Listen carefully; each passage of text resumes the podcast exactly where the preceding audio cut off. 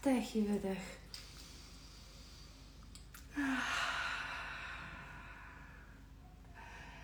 Dzień dobry, e, cześć i czołem, witam Was w środę, mamy godzinę 13.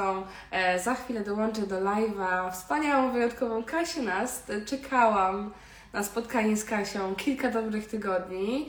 E, Okoliczności może są takie, jakie są, czyli Maria ogląda bajkę w sypialni, ja dalej wychodzę z procesu chorobowego, ale mam nadzieję, że to nie sprawi, nie obniży na jakości tego live'a, ani nie sprawi, że, em, że coś będzie gorzej wyglądało. O tak, ja dam z siebie wszystko, obiecuję, e, czyli całą siebie. Już tutaj e, szukam e, Kasi. E, dołączam Kasia.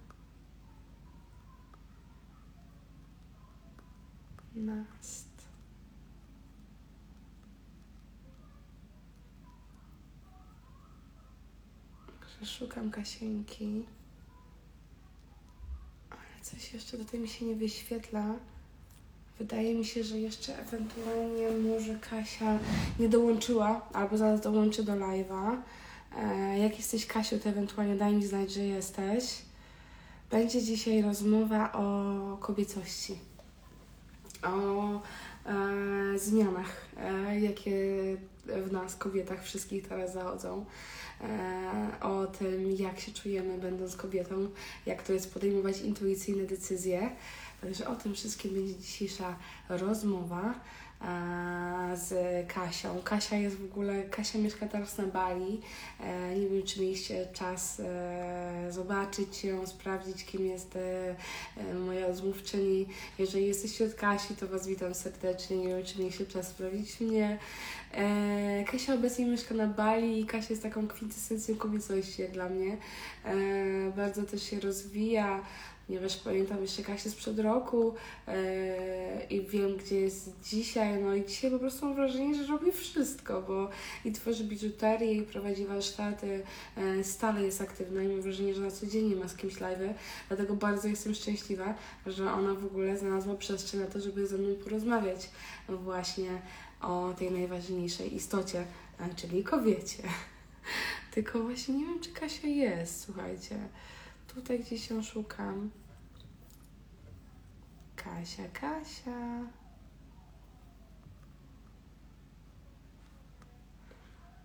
Też musimy zwrócić na to uwagę, że tam jest różnica czasu, także mam nadzieję, że mm, tam nic się nie dzieje takiego po drodze. No nic, poczekamy chwilę w takim razie. 15 minut, stud- 15 minut studenckiego? Nie, na pewno nie. O, już widzę, że jest Kasia. Dzień dobry, Kasiu, cześć. Już Ci macham, już Cię dorzucam w takim razie. Jesteś piękna. Już Cię wynajduję tutaj. O, i biorę za. Wow, jestem się dumna, że mnie to samo ogarniać. Ale dzięki Justynie, to Justyna mnie tego wszystkiego nauczyła. Eee, A, jesteśmy. Jesteś, dzień dobry, Kasiu. Witam Cię serdecznie. U nas to już wieczór. No właśnie, u Was jest koło 19, prawda? Tak. Ale cieszę się, że dołączyłaś. E, Ja od razu wspomnę, że ja jestem w procesie wychodzenia z choroby. My od zeszłego poniedziałku wraz z córeczką jesteśmy załatwione. Ona sobie ogląda w sypialni banieczkę. Może nas odwiedzić, ale ma tam dużo borówek, więc wątpię, żeby jej się skończyły przed końcem naszej rozmowy. Ale od razu ostrzegam, że może się w międzyczasie gdzieś po prostu nam wyświetlić, okej? Spoko. Ja dzisiaj dla odmiany jestem trzeci dzień na, na takim poście na wodzie oczyszczającym. Woda plus woda kokosowa. Wow, jak długo ten post będziesz e, podtrzymywać? Słucham swojego ciała zawsze. Ale to wchodzisz na taki post, kiedy czujesz, że potrzebujesz na niego wejść po prostu, tak? Że bardzo potrzebuję w życiu takiej jasności, co dalej, którą drogą iść, a nasz organizm 90-80% energii zużywa na to, żeby trawić. Więc Mhm. nagle ta energia zaczyna wracać w zupełnie inne miejsca i my możemy ją rozdzielać na zupełnie inne przestrzenie. Mhm. Jak, jak się czujesz trzeciego dnia? Ponieważ znam dużo osób, które poszczą mi nigdy nie wyszło dłużej aniżeli 24 4 godziny. Jeszcze to jest dla mnie taki świeży temat. E, ale trzeci dzień jest potem taki przełomowy chyba, prawda? Że wtedy się już zaczyna człowiek troszeczkę lepiej czuć, wchodzić w inny stan, tak? Tak, ja w ogóle mam tak, że dla mnie te posty są czymś tak naturalnym. Ja po prostu co jakiś czas robię sobie post. I taki najdłuższy, który kiedykolwiek w życiu rob- zrobiłam, to trwał 53 dni. I miałam zrobić 6, więc w ogóle zaczęło się od tego, że zrobię 6 dni postu, ale czułam się tak doskonale, że mówię, dobra, zobaczę, sprawdzę. No i zaczęłam sobie po prostu coraz głębiej wchodzić w siebie i tak naprawdę w ogóle cała rewolucja mojego życia i tego, co się wydarzyło i kim jestem teraz, tak naprawdę to się wyklarowało bardzo mocno wtedy.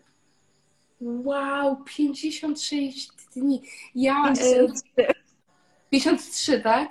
Jesteś pierwszą osobą, którą poznałam, która tyle wytrzymała. Zawsze chciałam poznać osobę, która wytrzymała więcej aniżeli 40 dni. Niesamowite. I przygotowywałaś się do tego jakoś odpowiednio, czy po prostu... Tak, tak, tak, tak, zdecydowanie miałam tak, że miałam po pierwsze zrobione badanie krwi, więc wiedziałam, co się dzieje w moim organizmie. Miałam Mhm. osoby, które są takimi typowymi nutritioners, czyli zajmują się odżywianiem i one mnie też prowadziły w tym poście. Moje ciało bardzo szybko weszło w taki stan jakby ketozy, więc zaczęłam bardzo dużo kilogramów spalać. Ja w ogóle mega schudłam na tym poście i to było coś, co pewnie niektóre osoby będą uważać za, za pozytywną rzecz. W moim przypadku to jest tak, że już wyglądałam totalnie za chudo.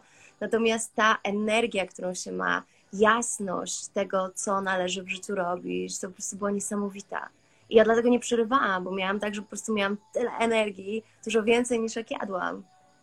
I Wow. wtedy zdałam sobie sprawę, że człowiek nie potrzebuje jedzenia, tak naprawdę. I Właśnie też mam intencję, by takie osoby jak ty spotkać, które mnie przez to przeprowadzą, bo właśnie to mnie fascynuje ostatnio ten temat bardzo.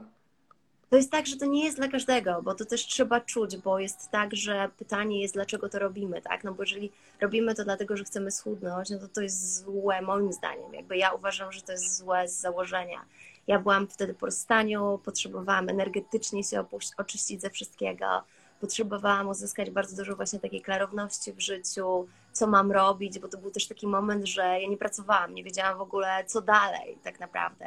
I, I ten post i to, że zostałam sama ze sobą, bo to był też taki moment, że ja bardzo dużo przebywałam sama i, i cały czas zadawałam sobie pytania, odpowiadałam na nie, zadawałam pytania, co jest moją prawdą, gdzie jestem ja w tym wszystkim, gdzie są moje granice. I to takie bardzo, bardzo ważne pytania spowodowały, że jestem tym, kim jestem, bo ukształtowałam się na nowo, bo spojrzałam w te miejsca, które były niewygodne, bo wyszły na powierzchnię te wszystkie rzeczy, które zawsze gdzieś tam zakopywałam w sobie.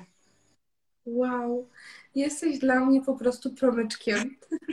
Takim, e, e, e, nie chcę, żeby to źle zabrzmiało, ale takim ewenementem, Kasia, naprawdę. Ty, ty też już wiele takich różnych przejść i inicjacji w życiu przechodziłaś swojego rodzaju, prawda? Dlatego Tak, dla mnie jesteś takim symbolem zmiany właśnie, bo ty się, ty się nie bodzi, ty, ty się nie boisz, mam takie wrażenie, ty idziesz, wiesz, okej, go on, e, another experience, no nie? I, I ty się na to otwierasz i to też jest niesamowite, bo ja wiem, że do tego też potrzebna jest odwaga i zaufanie, prawda, żeby w coś takiego wchodzić, Tak. tak? Ja myślę, że też bardzo dużo jest w tym zaufania do tego, żeby się nie bać tracić pewnych ludzi na swojej drodze. Bo jest tak, że my jesteśmy bardzo mocno przywiązani do ludzi, do sytuacji, do rzeczy. A w momencie, kiedy zaczynamy się rozwijać i wchodzimy na tą swoją ścieżkę, no to siłą rzeczy jest tak, że różne osoby zaczną się od nas oddalać i nie będą nas rozumieć i też zaakceptowanie tego, że pewne osoby z naszego życia powinniśmy po prostu puścić, bo jeżeli my przesuwamy się na wyższą wibrację, a te osoby zostają niżej, to one nas będą ściągać. A w momencie, kiedy my sobie pozwolimy na to, żeby puścić takie energie, to zaczynamy przyciągać zupełnie inne osoby. Więc jest rzeczywiście tak, że ja mam tak, że ja cały czas się uczę. Ja mam tak, że jestem na. Moja, moja ścieżka to jest w ogóle taka ścieżka, której ja całkowicie się oddałam. Moją pasją jest teraz mój własny rozwój i bardzo dużo inwestuję w to. I tak jak różne osoby inwestują w różne rzeczy, ja mam tak, że ja inwestuję w siebie i wydaje mi się, że to jest ta najważniejsza ze wszystkich inwestycji, które powinnam w życiu podejmować. Jesteś bardzo aktywna ostatnio. Ja naprawdę to, ile działasz, ja tak sobie myślę, Boże, niesamowite jest to, ile ona ma teraz energii w sobie. E, Wiesz, ja Cię śledzę gdzieś od półtorej roku, no i wiem, widzę też, gdzie jesteś dzisiaj. Jesteś w takim, wow, że je, jesteś wszędzie i ty masz taką energię i ty czerpiesz z życia i otwierasz się na życie i mimo wszystko jakoś tak to fajnie widać, że rozgraniczasz to wszystko, że jest czas, bo teraz jesteś ze swoim partnerem chyba z jego mamą, prawda? Kto jego mama przyleciała? Czy tak bliska mu kobieta, właśnie tak myślałam, że to jego mama musi być i, i masz ten czas dla nich i jesteście w takiej pięknej relacji, później warsztaty, wiesz, jesteś wszędzie tak żywa, że to jest nie, na niesamowicie piękny widok, Kasia. Naprawdę. Ale jutro na przykład mam taki dzień, że mm, ja wtedy jakby nazywam to u siebie w kalendarzu, bo ja wszystkie rzeczy zapisuję w kalendarzu, żeby mieć jakąś taką strukturę, no bo jestem bardzo dużo powietrza mam w sobie tego elementu, więc potrzebuję struktury, więc dla mnie kalendarz jest takim, takim miejscem, w którym wpisuję sobie wszystko i na jutro mam w ogóle taki totalnie quality time sama ze sobą i właśnie mój partner ze swoją mamą jadą na festiwal, a ja poczułam, że chcę zostać, że chcę pobyć ze sobą, że chcę znowu jakby wrócić do tej swojej takiej równowagi po tym, że, że cały czas tyle się dzieje rzeczy, żeby cały czas uzupełniać tą moją szklankę, że to jest tak, że wiesz, ja cały czas gdzieś tam leję różnym osobom, ale nie jestem w stanie odlewać w momencie, kiedy moja przestrzeń nie jest pełna, więc to jest taki mój właśnie quality time ze Mhm. sobą. wyłącznie. Pięknie. A powiedz Kasia, kiedy weszłaś na taką ścieżkę rozwoju osobistego? Ile to lat już trwa? Mm, Jakieś mniej więcej 4 lata temu, więc to jest świeże. I no, u mnie to jest Wow, takie, ty bo jesteś eksplozją jak dla mnie w takim razie. Jeżeli to jest tylko 4 lata, to to jest coś niesamowitego. ale to jest do tego stopnia, że ja przed, przed w ogóle tym moim przebudzeniem, bo ja przyleciałam tutaj na Bali w marcu, wyleciałam stąd mniej więcej w maju i wtedy ta cała moja podróż się zaczęła.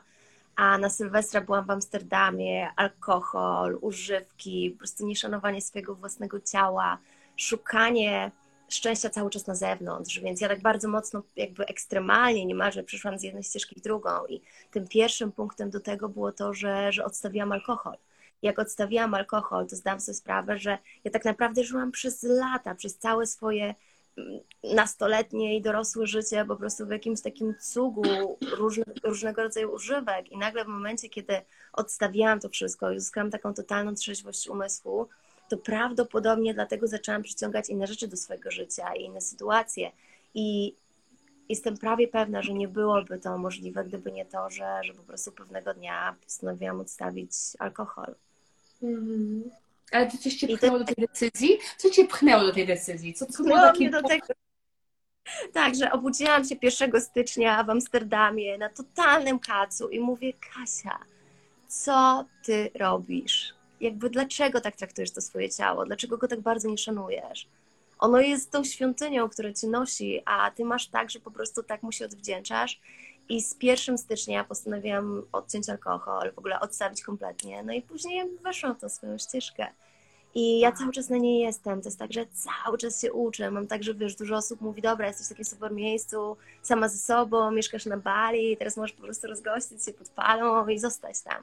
A ja mam tak, że ja cały czas się uczę. I Rafi, który teraz przyjechał do mnie, z, mój z Republiki Szczęścia, jest tak, że on mówi, baby, my non stop jesteśmy na jak- jakichś warsztatach. Ja mówię, tak, bo to jest moje życie, ja to kocham. Bo jeżeli pójdę na warsztaty ja, to nie robię tylko coś dla siebie, ale tak samo robię dla kobiet, z którymi później siadam w kręgu i jestem w stanie przekazać im tę taką esencję tego, co się uczę tutaj. Bo tutaj dostęp jest do wszystkiego bardzo prosty. To jest tyle tych warsztatów, różne oddychanie, nieoddychanie, a ja po prostu wyciągam esencję tego wszystkiego, zapisuję i później będąc na swoich warsztatach mogę to przekazać. Mhm. Więc to jest właśnie, ostatnio używałam takiej metafory, która do mnie przyszła, że to jest tak, że kobiety uczestniczą, uczestnicząc w warsztatach ze mną, to jest tak, że inwestują w siebie, ale jednocześnie inwestują we mnie i dzięki temu ja na przykład teraz robię trenera oddychania, takiego świadomego, to jest tak jak holotropowe oddychanie, tylko to się nazywa, jakby to jest inna szkoła, natomiast to to jest podobne do oddychania holotropowego. I tak naprawdę, że dzięki temu, że, że, że kobiety inwestują w siebie, to ja mogę potem inwestować w siebie i oddawać dalej, bo jak przylatujemy teraz do Polski, no to będę mogła prowadzić sesję breathworku, które zawsze chciałam robić, ale na swoje, przez swoje przebudzenie przeszłam właśnie na takiej sesji breathworkowej. Wow, czyli kim była Kasia nas przed przebudzeniem i życiem na Bali? Kasia Nas. Po pierwsze miała inne nazwisko, bo to jest tak, że ja w ogóle zmieniłam nazwisko w międzyczasie i to przyszło do mnie na Vision Questie. I Vision Quest jest, ja o tym opowiadam, bo to jest najtrudniejsze ze wszystkiego, przez co przyszło mi w życiu przejść. I to jest, to jest bardzo trudne doświadczenie. Idzie się samotnie do lasu, buduje się okrąg średnicy 3, 3 metrów, siada się w tym okręgu i tak się siedzi 5 dni, 5 nocy. I to jest trudne, dlatego że mierzysz się ze wszystkim. Wszystkie rzeczy, przed którymi uciekałaś do tej pory, po prostu totalnie stawają ci przed twarzą, nie jesteś w stanie przed tym uciec, bo, bo jest to przed tobą, więc jedyne, co możesz zrobić, to się z tym zmierzyć. I ja pamiętam, właśnie zapisywałam w swoim dzienniku, że, bo to był 1 maja, i mówię, że, a zresztą tak podobnie jak teraz, i że tak naprawdę mogłam być teraz na majówce ze swoimi przyjaciółmi, mogłam się cudownie bawić byłoby mi tam wspaniale i byłam szczęśliwa, to wszystko było po powierzchni. A ja po prostu zajrzałam w te wszystkie ciemne miejsca siebie i wiedziałam, że, że jakby wykonuję ten ruch, żeby dojść do tego, czym jest moją, jakby co jest moją esencją tego szczęścia. Że to nie jest wszystko to szukanie na zewnątrz, bo ja miałam kiedyś tak, że totalnie szukałam na zewnątrz ja przybierałam pozę osoby, która jest pewna siebie, a w środku żyła po prostu mała, niepewna dziewczynka, która po prostu łapczywie łapała się relacji, dlatego że pragnęła miłości, bo ja nie kochałam siebie. Więc ja byłam osobą, która, która była zupełnie inna. Ja, ja ubierałam się w, ten, w tą warstwę, ten płaszcz tego, co chciałam, żeby ludzie o mnie myśleli, jak chciałam, żeby mnie odbierali. A teraz mam tak, że tak naprawdę to nie ma znaczenia bo najważniejsze jest to, jak my się odbieramy, jak my siebie widzimy w lustrze. I to mhm. jest ten, ten pierwszy krok, który takim chyba mi się wydaje najważniejszym, czyli to, co znaczy tak naprawdę pokochać siebie i zaakceptować siebie tak w stu procentach. Mm. Ale to jest proces, prawda? To nie jest jednorazowy dzień, to nie jest jedno, to, to, jest, to jest proces, do tego wszystkiego się dojrzewa. I e, to co się stało, że ty nagle wylądowałaś na Bali? Bo twój Vision Quest chyba był w Polsce, prawda? Czy na Bali? Czy gdzie on był? Gdzie on się odbył? Nie, mój Vision Quest był w Polsce, natomiast mhm. ja poleciałam na Bali do mojej przyjaciółki na wakacje. Miałam lecieć do Afryki, wiedziałam, że to jest decyzja ego, że znowu muszę komuś coś pokazać, po czym zrozumiałam, że jakby bez sensu, bo moje serce jest w ogóle w innym miejscu, tam nie chcę lecieć, tam leci mój umysł, że mogę, że mogę zmierzyć się z tym, że spędzę półtora miesiąca z jakimiś y, kolesiami w samochodzie, w ogóle na pustyni, będziemy przemierzać, robić road trip. Ale poczułam, że to nie jest moje, że moje serce potrzebuje spokoju, że moje serce potrzebuje harmonii. I wleciałam na Bali, na Bali przeszłam właśnie przez to swoje przebudzenie duchowe, co później zaczyna, zaczęłam nazywać przebudzeniem, bo ja wtedy jeszcze nie wiedziałam, co to jest. To było po prostu kompletnie coś innego. I zaczęłam czuć miłość do siebie i wróciłam później do Polski i w Polsce zaczęła się ta moja podróż taka prawdziwa i, i wtedy zaczęłam odkrywać te wszystkie różne warsztaty, właśnie Vision Questy, nie wiem, Movement Medicine i świadomość serca w Centrum Wiedzy o Majach, więc zaczęłam coraz głębiej spotykać się ze sobą i coraz głębiej i stabilniej być na tej ścieżce. Więc, więc tak naprawdę to wszystko wydarzyło się, jakby pierwszy zalążek wydarzył się na Bali, natomiast ja później po prostu poszłam za tym. I w ogóle przebudzenie wiąże się z tym, że, że w pewnym momencie jesteśmy mega samotni, dlatego że nasz cały świat się bali praca, którą wykonywaliśmy, to jest praca, którą nagle przestajemy lubić, już nie mówię o tym, żeby ją kochać.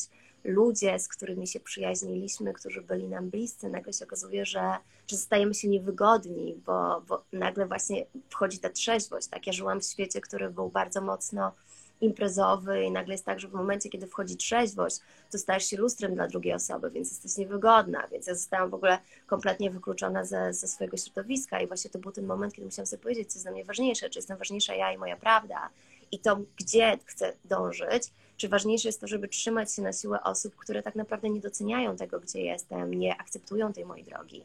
Więc to był ten moment takiego po prostu puszczenia tego wszystkiego i, i wejścia w siebie, spojrzenia w siebie od zawsze byłaś taka intuicyjna, Kasia, bo z tego, co powiedziałaś, to właśnie czu, już czułam i robiłam, prawda, bo gdzieś ten, są, są różne rodzaje przebudzania i wchodzenia na ścieżkę. U jednych jest to kwestia właśnie intuicji, u innych niejednokrotnie musi stać się jakaś dziwna tragedia, prawda, albo takie miejsce, które nas wepchnie rzeczywiście i skonfrontuje ze sobą. E, od zawsze miałaś taki silny głos intuicji, czy on po prostu nagle zaczął gdzieś tam się w tobie mm. budzić i tego zaczęłaś słuchać? Ja myślę, że ja zawsze miałam intuicję dosyć mocno, natomiast ja w ogóle nie wiedziałam, co to jest intuicja. To jakiś wewnętrzny głos, który mówi mi, że mam coś zrobić albo mam czegoś nie zrobić. Ja kompletnie nie słuchałam tej intuicji, bo ja nie wiedziałam, jak jej słuchać. Natomiast ten proces właśnie bycia ze sobą i rozwoju duchowego nauczył mnie, że intuicja jest czymś absolutnie wspaniałym. To jest informacja, która schodzi ze źródła, która albo ma nam w czymś pomóc, albo ma nas przed czymś przestrzec. Więc ja mam teraz tak, że ja bardzo słucham intuicji do tego stopnia, że mieliśmy z Rafim prowadzić warsztaty w Stanach i moja intuicja była nie, nie rób tego. I poszłam do swojej, mam taką swoją jasnowic, poszłam do niej i właśnie yy, zadałam jej pytanie właśnie, czy powinnam lecieć, bo moja intuicja cały czas była nie.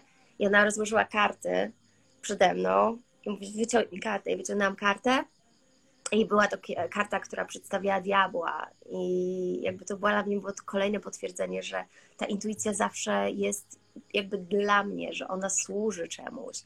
Więc nie polecieliśmy i też cudowne jest to, że Rafi podąża też za tą moją intuicją. Kobiety mają wrodzoną intuicję, mężczyźni muszą bardziej się nauczyć tego słuchać, więc my mamy dar, który przychodzi z naszą, z naszą płcią, więc teraz znowu możemy się nauczyć jej po prostu słuchać. Mm, masz rację. To jest, jest w ogóle, jesteśmy na rozmowie 20 minut, a ja mam chyba czwarty raz ciarki, jakie mi przechodziły podczas tego, co mówisz. Także rzeczywiście tutaj czuję bardzo silny taki odbiór tej energii, którą sobie masz. Aż nie mogę sobie wyobrazić, co by się stało, jakbym rzeczywiście fizycznie była przy tobie. No po prostu wulkan. Wspaniała jest to, Kasia. E, wiesz, ja pamiętam, kiedy, tak, ja Cię śledzę gdzieś rok, półtorej i właśnie pisałam Ci tą wiadomość, ja pamiętam, kiedy e, Twoja ścieżka to, że ty się podzieliłaś swoją ścieżką miało ogromny wpływ na, na moje decyzje w życiu, bo um, ja pamiętam, to był lipiec zeszłego roku, y, przechodziłam wtedy najgorszy chyba z krachów, jaki, jaki miałam, bo te krachy były, były, były. E, byłam wtedy świeżo po rozwodzie, e, wyjechałam do Anglii, ponieważ tam mam całą rodzinę, tam spędziłam pół życia i wyjechałam z córeczką do Anglii na parę tygodni i wtedy mogłam się załamać, bo wiedziałam, że mam wsparcie, jeżeli chodzi o dziecko. I wiesz, i wtedy po prostu się rozpadłam na, na części pierwsze, a takie paniki przechodziły od kilka po kilkanaście dziennie. No, no to było nie do zniesienia wręcz. E, było tak strasznie niewygodnie. Ja już pamiętam, że już pewnego razu kiedyś przyjechał pogotowie w nocy i oni mówią, weź, weź te leki, chociaż się wyśpi, bo ja nie spałam pięć nocy. Słuchaj, i mm. o, poziom bólu fizycznego, jak wtedy czułam w swojej głowie, to do dzisiaj jest mi ciężko to opisać, co wtedy rzeczywiście przechodziłam. E, I pamiętam właśnie, okej, okay, mówię, dobra, zgodziłam się, żeby wziąć, żeby były jakieś antydepresanty, żebym w końcu zasnęła, żeby, bo mnie najbardziej takie paniki prześladowały nocami, one mi wyrywały ze snu, więc potem ja się bałam spać i, i tak ta, ta spirala się kręciła. I pamiętam chyba trzeci, trzeci czy piąty dzień to jakoś był, że zauważyłam, że nie bardzo czuję cokolwiek, więc ja je odstawiłam i mhm. położyłam dziecko spać i mówię, co ja mam ze sobą zrobić? Ona mówi, może kąpiel weź. Mówię, kurde, może kąpiel weź. No dobra, to ja wezmę kąpiel. I nalałam sobie wody do wanny i włączyłam, mówię, co mam w tej kąpieli robić? No czytać książkę, czytać książkę, no bo musisz coś robić. I mówię, nie, chyba nie mam na to siły. Ja mam dosyć czytania książek i wiesz, wszystkiego tego, co robić, żeby się ulepszać albo żeby szybciej się uzdrowić, bo, bo to też jest taka często spirala, na jaką my gdzieś tam wchodzimy. Mm. Przeczytaj więcej książek, wysłuchaj więcej medytacji, no nie? I cały czas jesteśmy w tym robieniu, aniżeli słuchaniu siebie. I mówię, ja chcę siąść jak większość ludzi na telefonie. Bo ja nie robiłam już odpaliłam telefon i wyświetliłaś się ty. Mówię, okej, okay, ja słucham tej historii. I ty opowiedziałaś tam właśnie swoją historię i ona bardzo mnie tknęła do podjęcia decyzji, bo ja wtedy pracowałam z psychologiem, ale również współpracowałam już z Rią, robiąc jej kursy, bardzo w stronę duchowości szłam i mówię, kurde, ja stoję na dwóch tratwach. Nogi mi się rozjeżdżają to nie chodzi o to, mówię, to jest ten moment podjęcia decyzji. Czy ty idziesz w stronę duchowości, rozwoju duchowego, czy ty idziesz w stronę, powiedzmy, normalnego psychologa, takiego zwykłego i takiego, takiej, takiej, takiej drogi, mm -hmm. bo tak mhm. się nie da. I rzeczywiście wybrałam stronę, tą stronę duchowości i wtedy stała się eksplozja, ale to właśnie po, poprzez słuchanie tego live'a z tobą i to na mnie da, to mi dało tak niesamowity, tak dotknął mojego serca wtedy, ponieważ ja się bałam podjąć tej decyzji, wiesz, przez wiele miesięcy. A ty sprawiłaś, że przestałam się bać. I mówię, okej, okay, no. ja na to idę, ja idę na ten żywioł, to dziewczyna idzie na ten żywioł. I wtedy wspominałaś o tym, jak udałeś się na ceremonię ich łaski, w której zobaczyłaś, że, po, że, że to jest koniec twojego związku, twojego narzeczeństwa. Coś takiego chyba było w tej historii, prawda? I to tak. też mnie niesamowicie urzekło i to też jest coś, o czym chciałabym porozmawiać, Kasia, bo, bo my jako kobiety często czujemy, nie musi się dzieć tragedia pomiędzy nami, czujemy, że powinniśmy ten związek zakończyć, iść inny, innymi stronami, ale nie potrafimy powiedzieć nie, nie potrafimy odejść i się razem trzymamy. I tak się trzymamy, trzymamy, przez się jeszcze bardziej człowiek wyniszcza nawzajem i tworzymy wtedy ten toksyk, tak właściwie z tą osobą. A wtedy już łatwo powiedzieć, że o, bo on był zły, albo ktoś tam już zrobił źle, no nie? I ty otwo- otworzyłaś się teraz y, na kolejną rela- relację y, ze swoim mężczyzną. Kasia, jak to jest czuć intuicyjnie, że powinnam odejść od tego mężczyzny i rzeczywiście zaufać temu głosowi? Co, w moim przypadku, mm, tak jak byłam właśnie ze swoim byłym narzeczonym, to, to było to, że ja po prostu byłam totalnie nieszczęśliwa, więc to nawet nie była kwestia intuicji, to było to, że ja byłam bardzo nieszczęśliwa w tym związku. I nie dlatego, że on coś robił, tylko to jest tak, że ja zaczęłam wchodzić na tą ścieżkę rozwoju duchowego tak bardzo jeszcze powoli, bo to jeszcze było dużo, dużo przed moim, przed moim przebudzeniem i przestaliśmy się w tym wszystkim łapać i Jedna z moich nauczycielek mówi, że wybierz mężczyznę, który zabierze Twoją świadomość w miejsca, w które nie jesteś w stanie zabrać siebie sama. To nie był taki związek, który, który mnie zabierał gdzieś wyżej. Ja miałam do niego ogrom miłości, bo myśmy się rozstali ogromnej miłości. Myśmy bardzo się kochali, rozstając się, ale ja czułam, że to nie jest dla mnie. I ja, będąc w tym związku, ja się czułam bardziej samotnie niż jak później wyszłam z tego związku. Ja w tym związku czułam, że bardziej cierpiałam, niżeli jak byłabym sama. I, I to było bardzo trudne dla mnie. To była decyzja, która była bardzo trudną decyzją do podjęcia, ale ja wiedziałam, że ja, jeżeli w niej zostanę, to ja będę coraz bardziej zapadać się w sobie. I, I wtedy, w tamtym momencie miałam tak, że w ogóle czerpałam na depresję, więc nie mogłam się z kanapy podnieść, więc nie wykonywałam pracy, więc to było po prostu takie błędne koło. I w pewnym momencie wstałam z tej kanapy i powiedziałam, nie, ja muszę coś zrobić. Poszłam do psychologa, więc moim pierwszym takim instynktem było pójście na terapię. I z tej terapii ja zaczęłam gdzieś tam powoli się wygrzebywać i znalazłam sobie siłę do tego, żeby, żeby po prostu wyjść z tego związku. I teraz ja mam do niego mega wdzięczną, myśmy jesteśmy przyjaciółmi, w ogóle mega się kochamy, ale mam wdzięczność dlatego, że gdyby nie te trudne doświadczenia tamtych dni, to ja nigdy w życiu nie byłam tutaj, gdzie jestem. Dlatego, że te trudne doświadczenia nas kształcą, to stamtąd wyciągamy lekcje. To, to związki właśnie uczą nas najwięcej, bo wtedy jesteśmy w stanie, najwięcej się spotykamy z tymi triggerami, z tymi naszymi shadows. Bardzo, bardzo łatwo jest być samemu, ale tak naprawdę dużo trudniej jest być w związku, bo też mówi się o tym, że, że dwójka ludzi powinna szukać kompromisu. Ja uważam, że to jest tak, że tak jak teraz jestem w tej przestrzeni, w której jestem, że to jest tak, że jeżeli szukamy kompromisu, to nie, żadne z nas nie jest tak naprawdę usatysfakcjonowany tą relacją. Ale jeżeli jest tak, że ja w pewnym momencie pochylam się w Twoją stronę, a potem ktoś pochyla się w moją, to my sobie wtedy tańczymy bardzo płynnie z tym wszystkim. Więc e, odpowiadając na Twoje pytanie, to, to myślę, że to na tamten moment to nie była intuicja, to było po prostu brak szczęścia w życiu i takiej radości i wiedziałam, że, że muszę postawić na siebie. Co to znaczy pochylam się w Twoją stronę, Ty czasem pochylasz się w moją stronę? Jak to wygląda w praktyce? To znaczy, jeżeli mój partner ma jakieś pasje, których ja nie dzielę, a ja kocham robić zupełnie coś innego, to jest tak, że nie szukajmy na siłę. Dobra, powiem Ci na przykładzie innym. Jest tak, że ja kocham filmy, które są w kolorze różowym, a mój partner kocha filmy niebieskie. Na siłę nie szukajmy fioletu w tym wszystkim. Tylko zróbmy tak, że czasami obejrzmy ten niebieski film, a czasami zobaczmy ten różowy, bo wtedy to płynie. Z pasjami tak jest, z tym wszystkim, co chcemy robić, jak chcemy spędzać czas.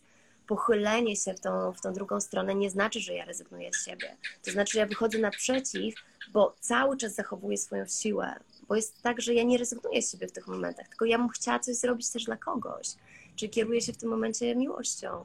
Jeżeli mój partner jest na, w takim samym miejscu, że też chce zrobić coś dla mnie, no to płynie. I to, co jest jeszcze, tak mi się wydaje, że taką ważną rzeczą w, w relacjach w ogóle, to jest to, że ja nie tworzę oczekiwań. Jest tak, że my jesteśmy teraz z Jeffem w związku, płyniemy sobie z tym tak, jak jest, ale nie jest tak, że wybiegamy jakoś strasznie w przyszłość. Żyjemy bardzo mocno w chwili obecnej.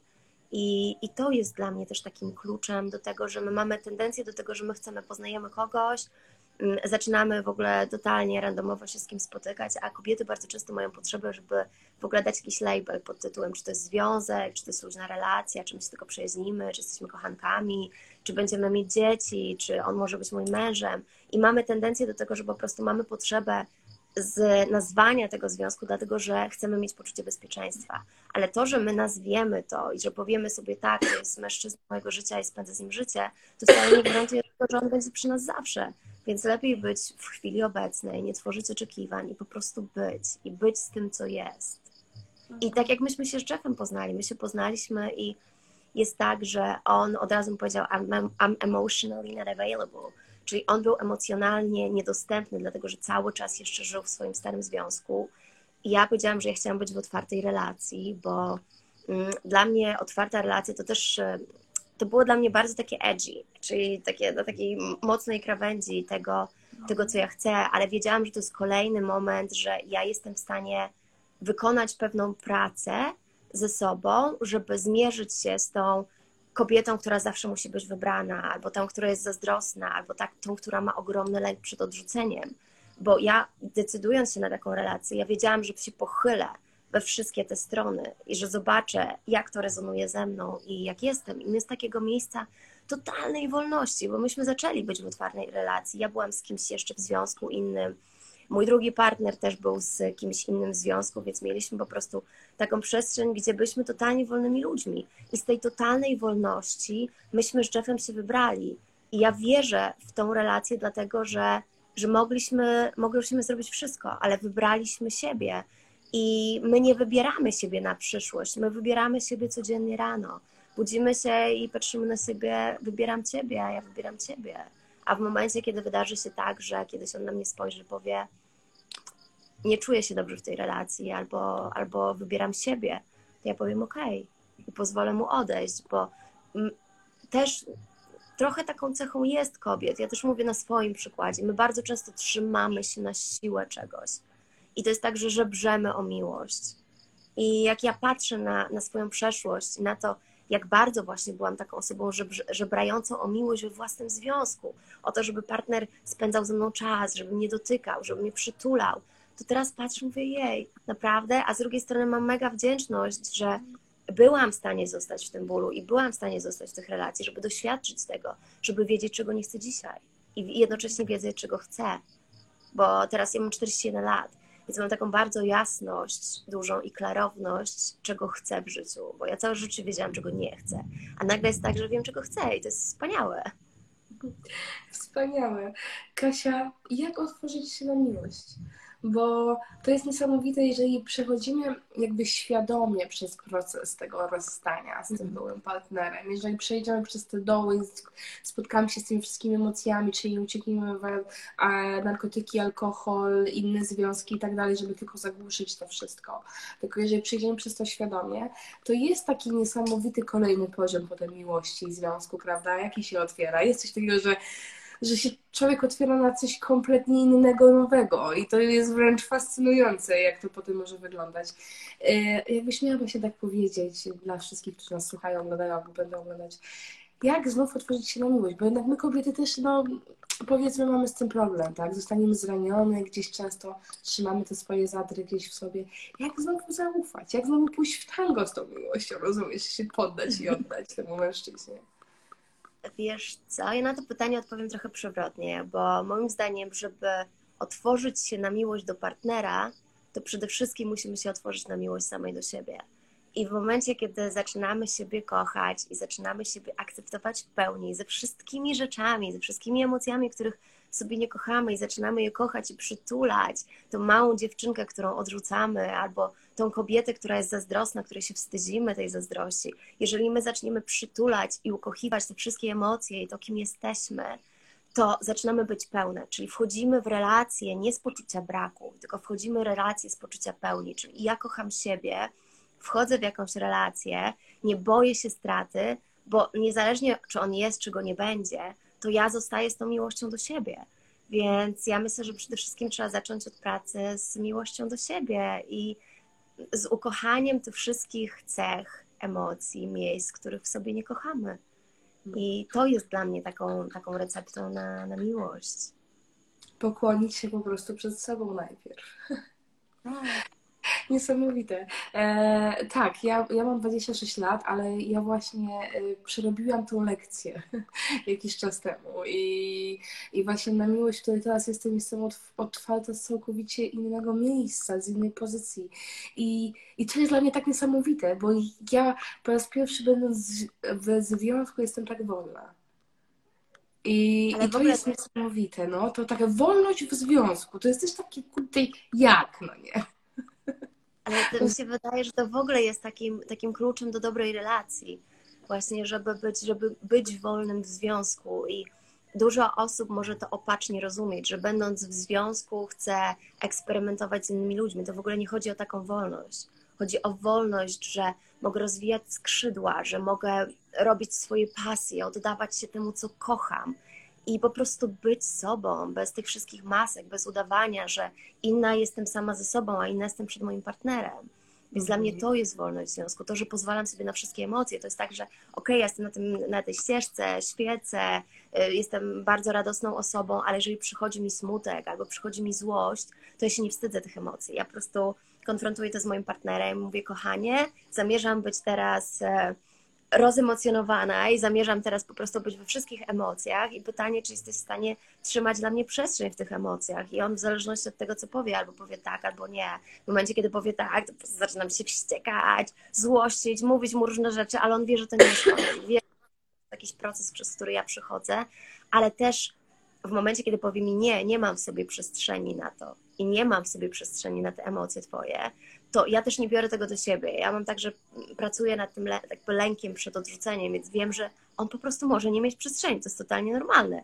Więc wtedy wchodzę w swoją przestrzeń i zaczynam poprzez, poprzez ruch, poprzez oddech, poprzez dźwięk przypracowywać sobie i patrzeć, co jest pod spodem. Czyli, jeżeli jestem zła, to co jest pod tą złością? I bardzo często pod tą złością znajduje się smutek, a co jest pod tym smutkiem? A pod smutkiem jest w ogóle jakiś stary patent, który mnie wybija. Bo nagle się okazuje, że ja mu napisałam wiadomość, która była totalnie, totalnie słodka, a jest tak, że on mi odpisuje w ogóle jednym zdaniem w pośpiechu i to mi coś triggeruje, dlatego że tak odpisywał mi na przykład mój były partner, więc jest tak, że w ogóle to nie jest o nim. I znowu kwestia komunikacji, że kochanie, to, co sprawiłoby, żebym się poczuła cudownie, to to, że jeżeli piszę do ciebie z miejsca miłości i otwieram się przed tobą e, emocjonalnie, energetycznie, to cudownie, jeżeli znalazłbyś sobie przestrzeń, żeby, żeby połączyć się z tą moją wibracją, na której teraz jestem i zobaczyć, czy jesteś w stanie odpowiedzieć mi tak samo ciepło albo podobnie. Więc kwestia po prostu mówienia, co, jakie są nasze potrzeby. Mhm. Bo z drugiej strony, skąd ten partner ma się od nas ma się domyślić? My bardzo często mamy tak, że my chcemy się domyślić, żeby on nam kupił kwiaty. Albo chcemy się domyślić, żeby zabrał nas na kolację. Tylko tak naprawdę, no jak on ma się tego domyślić, jeżeli my tego nie komunikujemy? Albo bardzo często jest tak, że komunikujemy z takiego miejsca, bo moja przyjaciółka cały czas dostaje kwiat od swojego partnera, a ty mnie nigdzie nie zabierasz. No tylko, że jeżeli my komunikujemy w ten sposób, no to znowuż u niego się uaktywnia lęk przed tym, że jest niewystarczający, więc znowu, jeżeli komunikujemy się z miejsca miłości, to jest zupełnie inny rodzaj konwersacji. I też ważne jest, żeby zrobić przestrzeń na takie rozmowy. Jeżeli są jakieś trudne rozmowy, to nie wywalać wszystkiego w momencie, kiedy jest źle, tylko właśnie wtedy, kiedy jest dobrze i kiedy to jest trochę edgy, żeby usiąść z tym partnerem, powiedzieć, kochanie, e, jest jedna część mnie, która kocha wszystko, co dla mnie robisz i bardzo to doceniam, ale jest też część mnie, która chciałaby, żebyś bardziej mnie przytulał albo dotykał. I to byłoby cudowne, jakbyś mnie gładził po ciele i można mu pokazać. To jest tysiąc sposobów, jak, jak można przekazać coś w sposób, który nie będzie triggerować drugiej osoby. Mhm. Nie będzie z miejsca złości, bo później tak się właśnie to będzie kojarzyć, prawda? E, Mhm. jedna z dziewczyn dała tutaj, Aja napisała taki komentarz kiedyś mi do to, bo myślałam, że mogłabyś na niego odpowiedzieć. Czy zawsze można nauczyć się miłości do siebie? Można, tylko że to jest też praca, bo, bo w ogóle z miłością do siebie, czy w ogóle z rozwojem duchowym, to to jest tak, jak chcemy się czegoś nauczyć. Ja często podaję taki przykład, że jeżeli chcemy nauczyć się grać na gitarze, no to bierzemy tą gitarę. Próbujemy, próbujemy, w ogóle nie wychodzi, próbujemy, próbujemy, aż w pewnym momencie zacznie wychodzić. I tak samo z miłością do siebie, że ważne jest w jaki sposób do siebie mówimy. Jeżeli będziemy mówić do siebie, a jesteś brzydka, jesteś niewystarczająca, nikt cię nie pokocha, nasza podświadomość tego cały czas słucha, my cały czas wysyłamy taki sygnał, tym bardziej będziemy to pogłębiać. Takie rzeczy, że e, patrzymy na siebie w lustrze i po prostu zamiast widzieć te wszystkie przepiękne rzeczy, które są w nas, to widzimy nagle nasz brzuch albo cokolwiek by to nie było, albo koncentrujemy się na jakiejś emocji, której, której w sobie nie lubimy, zamiast doceniać to całe spektrum, które jest przepiękne w nas. I też mamy tendencję do tego, że my mówimy jestem zła albo jestem smutna, a tak naprawdę to nie jest tak, że ja jestem zła. Pewna część mnie czuje złość albo pewna część mnie czuje smutek, ale ja nie jestem tym smutkiem i ja nie jestem tą złością.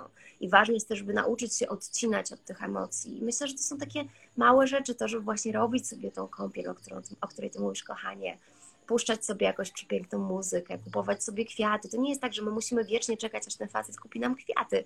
Możemy iść i kupić je sobie same, możemy same się zabrać na randkę. I to są takie małe, małe kroczki, które może, możemy napisać list miłosny do siebie. Jest, jest masa rzeczy, od których można po prostu takimi małymi właśnie krokami zacząć, ale zacząć, zacząć. Zacząć od tego, że po prostu zdać sobie sprawę, czego nie kochamy. Mm, To jest niesamowite, ponieważ dla mnie moja, moja ścieżka rozwoju zaczęła się jak miałam 16 lat. Bardzo wcześnie gdzieś trafiłam na to wszystko. Też mieszkałam w Anglii, Anglia też była całkowicie innym krajem. E, Ja tam wyjeżdżałam na, do Stonehenge na letnie przesilenia, gdzie było bardzo dużo neowikanów, druidów i ludzi całkowicie e, otwartych inaczej na świat. E, Ja natrafiłam na sekret, jak miałam 16 lat, także ta droga dla mnie gdzieś rozwoju trwa od 10 lat, ale pamiętam właśnie w zeszłym roku, kiedy dostałam się z moim partnerem, ja wpadłam w tak ciemne miejsce, że nie mogłam patrzeć w lustro i mówię, co jest, co się dzieje? I w końcu dotarło do mnie, że poległa najważniejsza część, czyli miłość do siebie. Kompletnie. I, I to, że ja od niego odeszłam, że ja go zostawiłam, wtedy właśnie wpadłam w taką właśnie, taką dziwną nienawiść do siebie, że jak ja mogłam kolejnego mężczyznę zostawić i o co mi chodzi w ogóle, że kogoś zranić i, i tak dalej. I mm, pamiętam, przechodziłam wtedy znowu, miałam taki moment intensywnych ataków paniki bardzo mocnych, ale w nich właśnie przyszedł do mnie program i tam było 21 dni do pokochania siebie.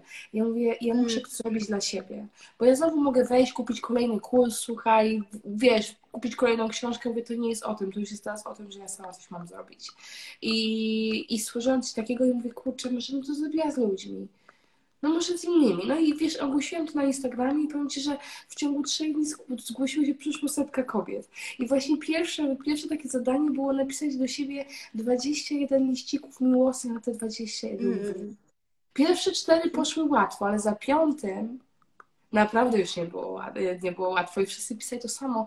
Kurde, to miało być tak łatwe zadanie. No mówię, no właśnie, żeby to były liściki miłosne, pisane z miejsca miłości, a nie jakiejś motywacji, rozumiesz, że jeszcze ja 10 lat edukacji rozwojowej, to milion rzeczy mój mózg mi dyktował, co mogłabym napisać, żeby było dobre i pozytywne i wysoko wibracyjne. A, a tutaj rzeczywiście, żeby tak, żeby tak trafić. No i tam się stał przełom, totalny przełom w moim życiu. E, I wiem, że w życiu wielu kobiet również właśnie. Także ta miłość rzeczywiście, no, no bez niej no, nie da rady.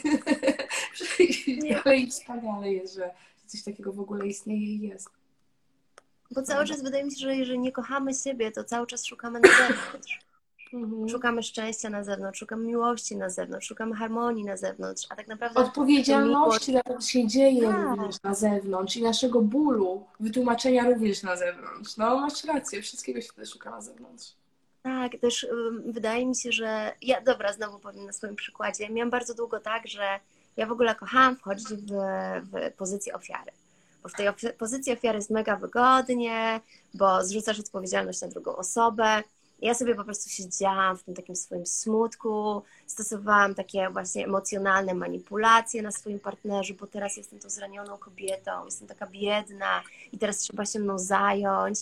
I tak naprawdę to cały czas oddawałam tą moc swoją, cały czas ta moc, którą powinnam zachowywać dla siebie, ja cały czas oddawałam i to samo jest tym pokazywaniem palcem, że im bardziej pokazujemy na kogoś, tym to jest właśnie ten moment, że trzeba przyjrzeć się, że mnie coś triggeruje, to o co to tak naprawdę pokazuje o mnie, co, jakie prawdy o mnie odkrywa. Więc e, tak, to są piękne momenty. Jeżeli potrafimy na nie tak spojrzeć, tak, no bo wszystkie lekcje nas czegoś uczą. I kwestia jest tego, czy jeżeli ma, wydarzy się jakaś mega trudna sytuacja w naszym życiu, albo spotykamy na swojej drodze kogoś, kto nas bardzo mocno zrani, czy jesteśmy w stanie wyjść z tej pozycji ofiary i powiedzieć, to się nie przydarzyło jakby mi, tylko to się przydarzyło dla mnie.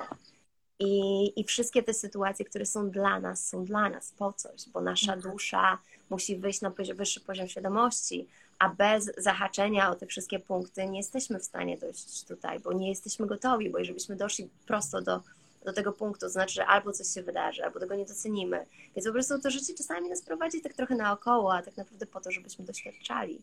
Mm. Kasia, co to znaczy być kobietą dla Ciebie?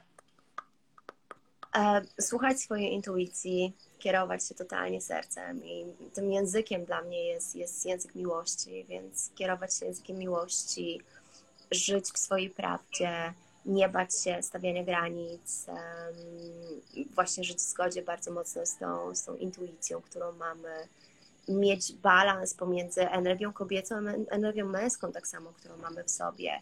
To, żeby nie odrzucać tej małej dziewczynki, która kiedyś czegoś się przestraszyła w naszym życiu i po prostu my ją, my ją bardzo często odrzucamy, tylko po prostu dać jej rękę, powiedzieć chodź, ja Cię widzę, jakby jesteś ze mną i nie musisz się już bać. To, to dla mnie to, że, że my mamy bardzo silne połączenie z naturą, czyli to no, matka natura, Gaia, to, że, że my jesteśmy naturą, więc to jest dla mnie wszystko jakby kwintesencja bycia kobietą. Eee, fajnie w ogóle, że powiedzieć o tych granicach, bo to jest niesamowicie istotna rzecz właśnie w tej, w tej kobiecości naszej. Eee, Kasia, a powiedz mi, jak to jest stawać do własnej mocy, własnego powołania? Mam na myśli, że ty żyjesz dzisiaj z niesamowitych rzeczy, które tworzysz. Wiesz, my też jesteśmy w takim etapie, w takiej transformacji? Dlatego ja to live prowadzę, bo każdy z nas tą transformację przychodzi. Czy ja ją piszę, czy nie, to już wiesz, maszyna ruszyła, prawda? I jesteśmy tak po prostu, każdy po kolei jest wciągany w ten wir. E, I, I właśnie to jest bardzo istotny temat i aspekt większości z nas właśnie. Od, praca, którą wykonujemy, przestaje nas cieszyć, przestaje nam, przestajemy ją lubić. Mamy sobie jakieś aspiracje albo zaczynamy ich szukać wiesz, to też nie jest łatwy poziom przejścia, żeby rzeczywiście zaufać i zacząć pozwalać wszechświatowi mówić przez nas i tworzyć tą twórczość, jaką tworzymy.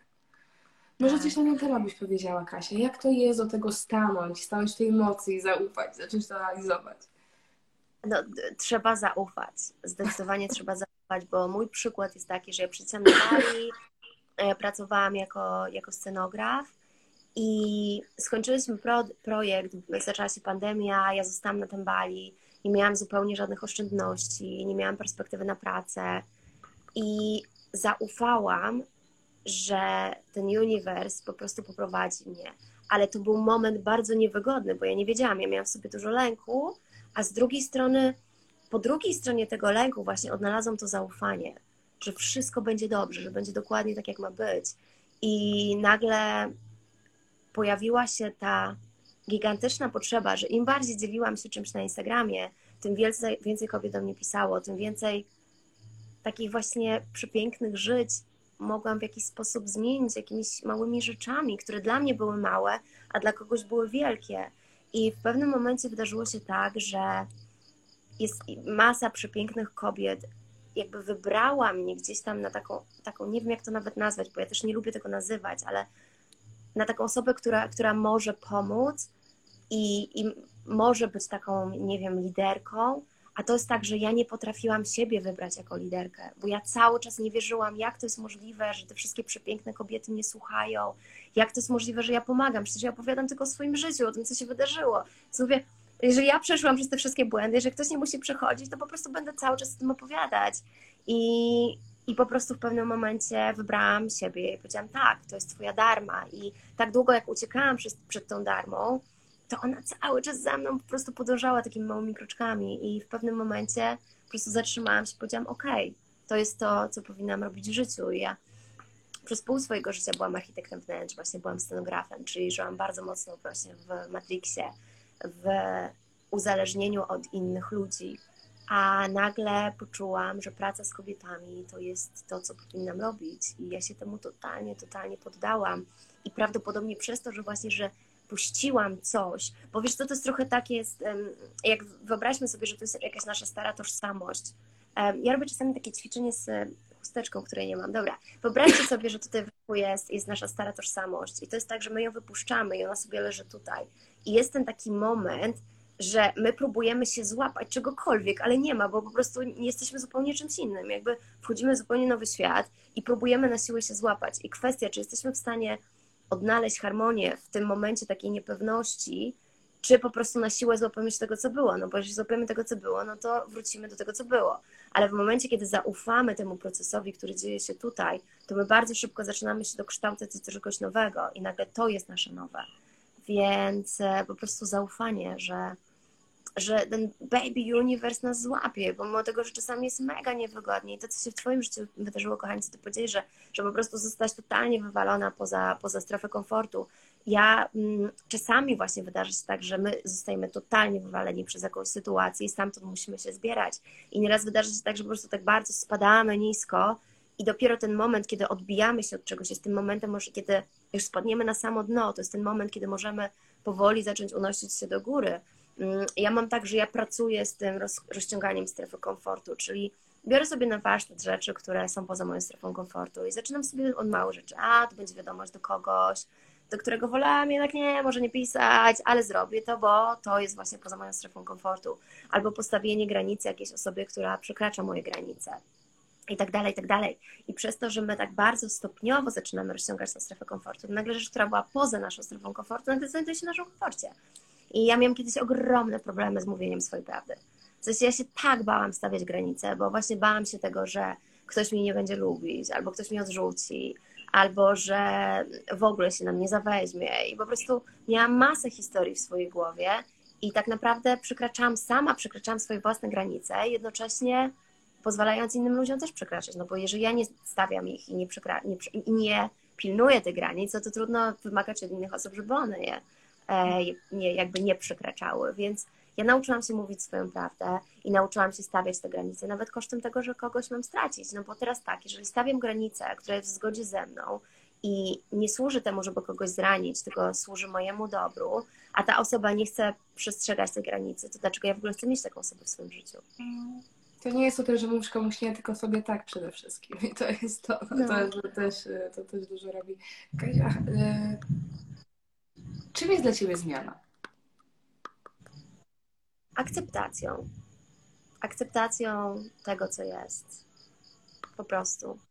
I mm, bo zmiany mogą być tak różne w naszym życiu, bo to jest tak, że może ja się zmieniam, a może zmienia się mój związek, a może się zmienia praca, a może zmienia się moja relacja z jakąś bliską osobą. A może świat nagle staje w miejscu. A może świat się zmienia. Po prostu akceptacja i zrozumienie, że, że wszystko dzieje się po coś i wszystko nie dzieje się jakby znowu nie, dzieje się dla mnie tak naprawdę. Jeżeli miałam włamanie w swoim domu jakiś czas temu i po prostu ukradli mojego laptopa, iPada, iPhone'a, kupę gotówki i ja miałam po prostu taką akceptację na zasadzie okej, okay, to znaczy, że po prostu tak miało być, może potrzebowali bardziej tych pieniędzy niż ja, a w laptopie była książka, którą zaczęłam pisać, a to znaczy, że może, i to była jedyna wersja tej książki, a może to po prostu jeszcze nie miało użyć światła dziennego w tej formie, której, której było, więc po prostu puszczam te wszystkie rzeczy. Nie tworzę przywiązania do rzeczy, nie tworzę przywiązania do ludzi i po prostu jestem w tym, co jest, jestem w chwili obecnej.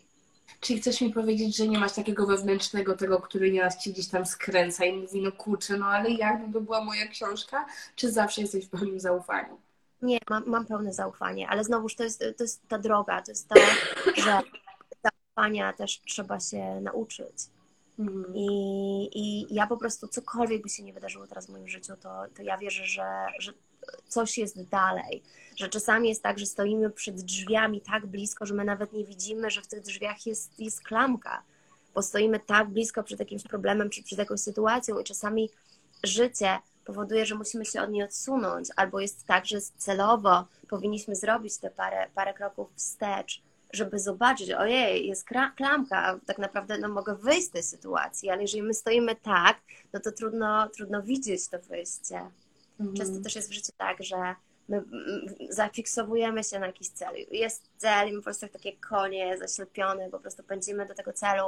Kiedy życie nam otwiera gdzieś z boku jakieś kolejne drzwi, ale my jesteśmy tak zaślepieni tym, co jest tutaj i oczekiwaniami, które mamy względem tej drogi, że nawet nie patrzymy, co tam może być. A może ta droga, może te drzwi, które się przy nami właśnie otwierają, może jest tym, co naprawdę powinniśmy robić.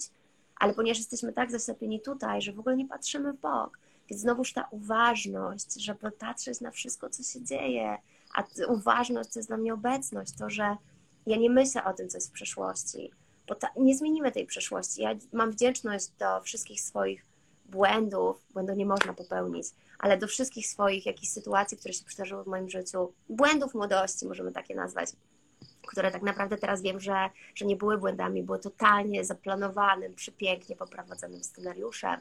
I jest tak, że im bardziej myślimy o przyszłości, tym bardziej czujemy ból, bo myślenie o przyszłości powoduje w nas ból, a im bardziej myślimy o przyszłości, tym się bardziej boimy, bo powoduje w nas poczucie lęku i tylko chwila obecna jest tym, w którym możemy zachować pełny spokój i harmonię i tylko z tego miejsca możemy zaufać, że wszystko jest po coś.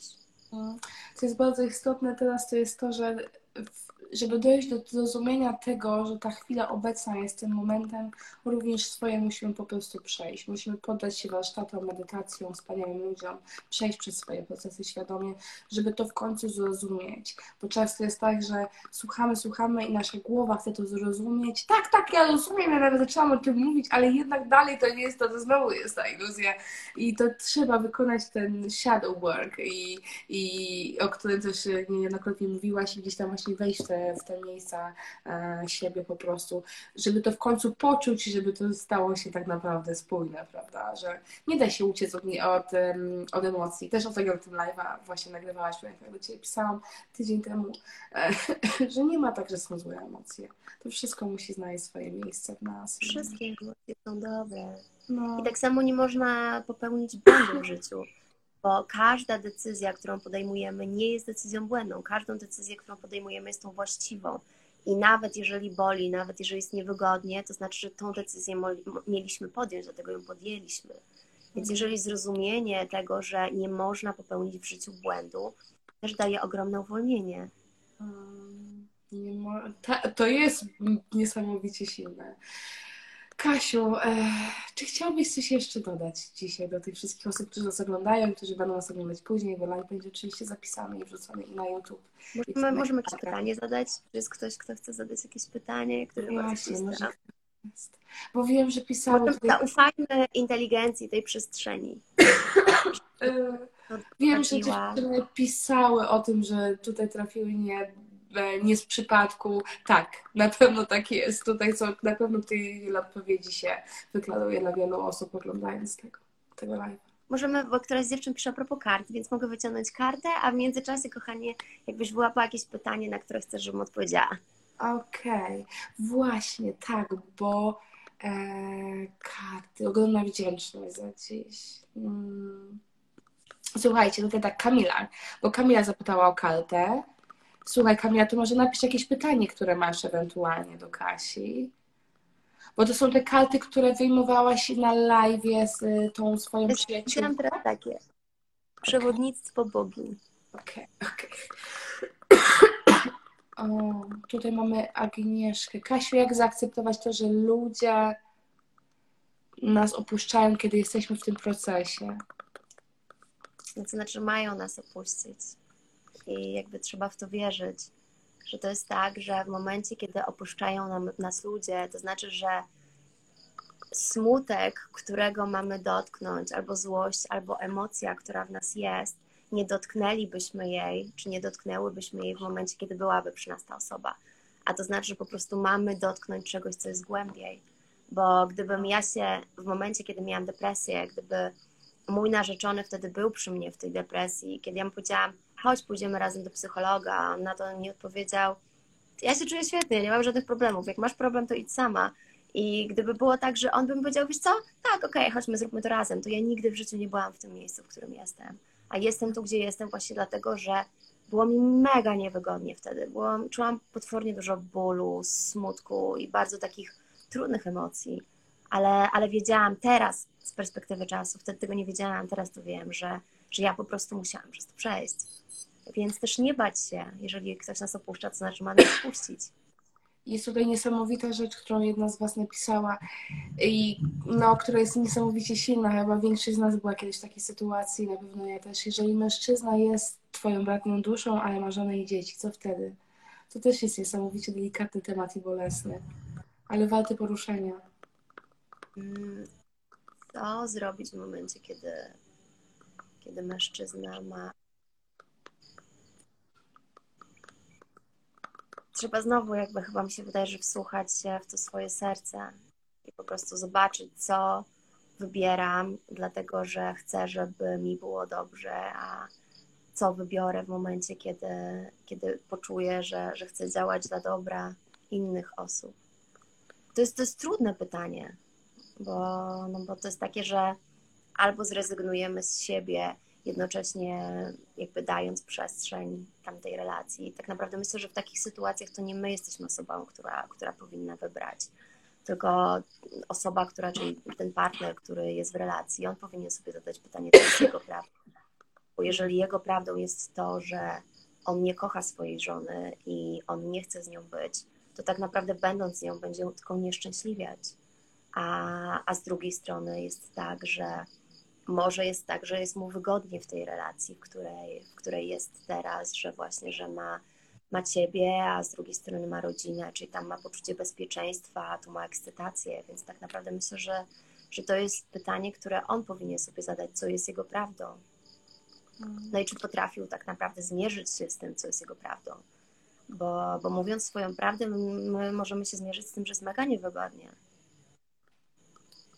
I pytanie, czy nadal potrafimy tkwić w tej prawdzie. No właśnie. Mam nadzieję, że udało, że, że masz tutaj odpowiedź, znalazłaś dla siebie odpowiedź, kochana. I mamy tutaj e, kolejny komentarz. Mam zły dzień. Jak zaufać sobie i przestać siebie męczyć poczuciem winy? Można dostać kartę? Dobrze. Mm.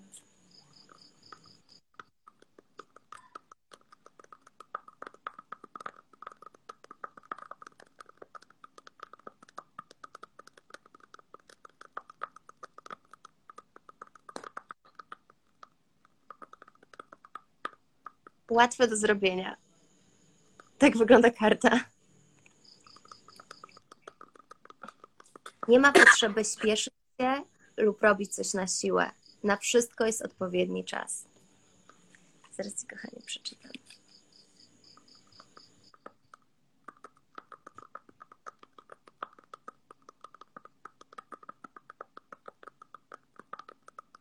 Onag.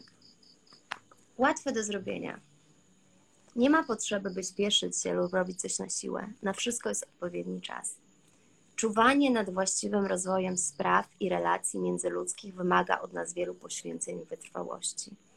To olbrzymie oddanie wynika z płynącej z głębi serca miłości i troski.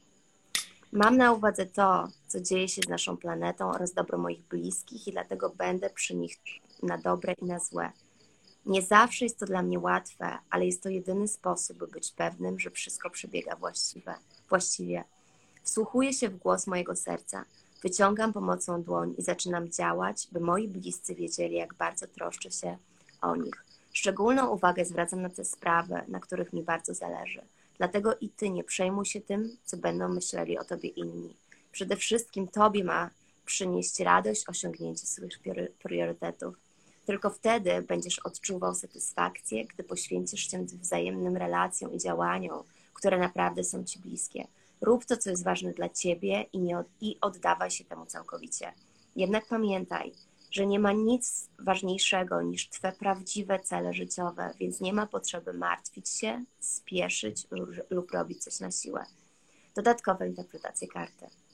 Nie martw się, że nie zrealizujesz swoich celów i dążeń. Nie wykonuj żadnych nieprzemyślanych posunięć.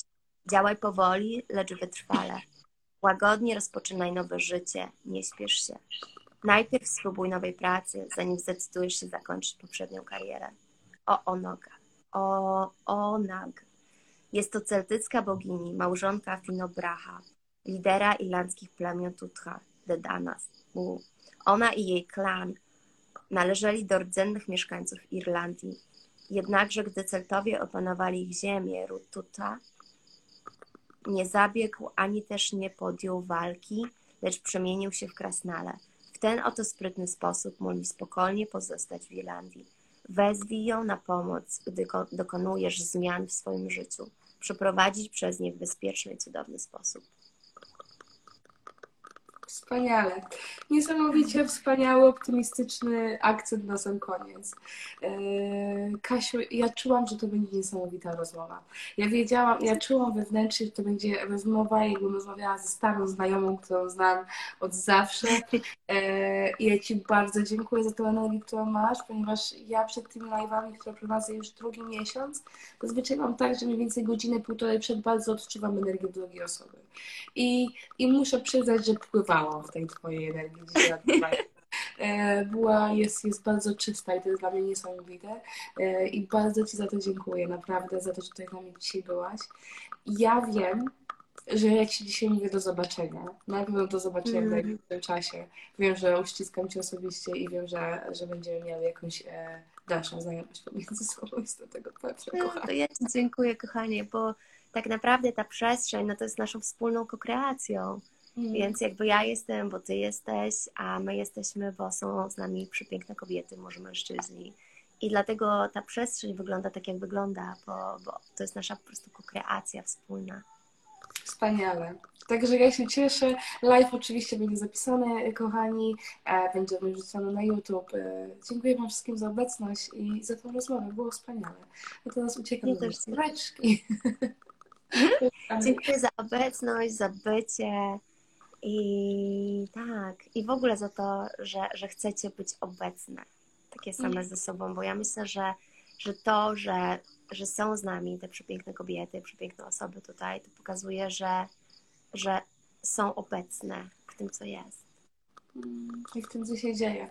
A do tego mam ogrom szacunku. E, Także kłaniam się przed Wami wszystkimi i co? Do zobaczenia. Jesteśmy w kontakcie. Dziękuję, kochanie. Wspaniałej nocy, kochana. A Wam wspaniałego dnia. Do zobaczenia. Do zobaczenia.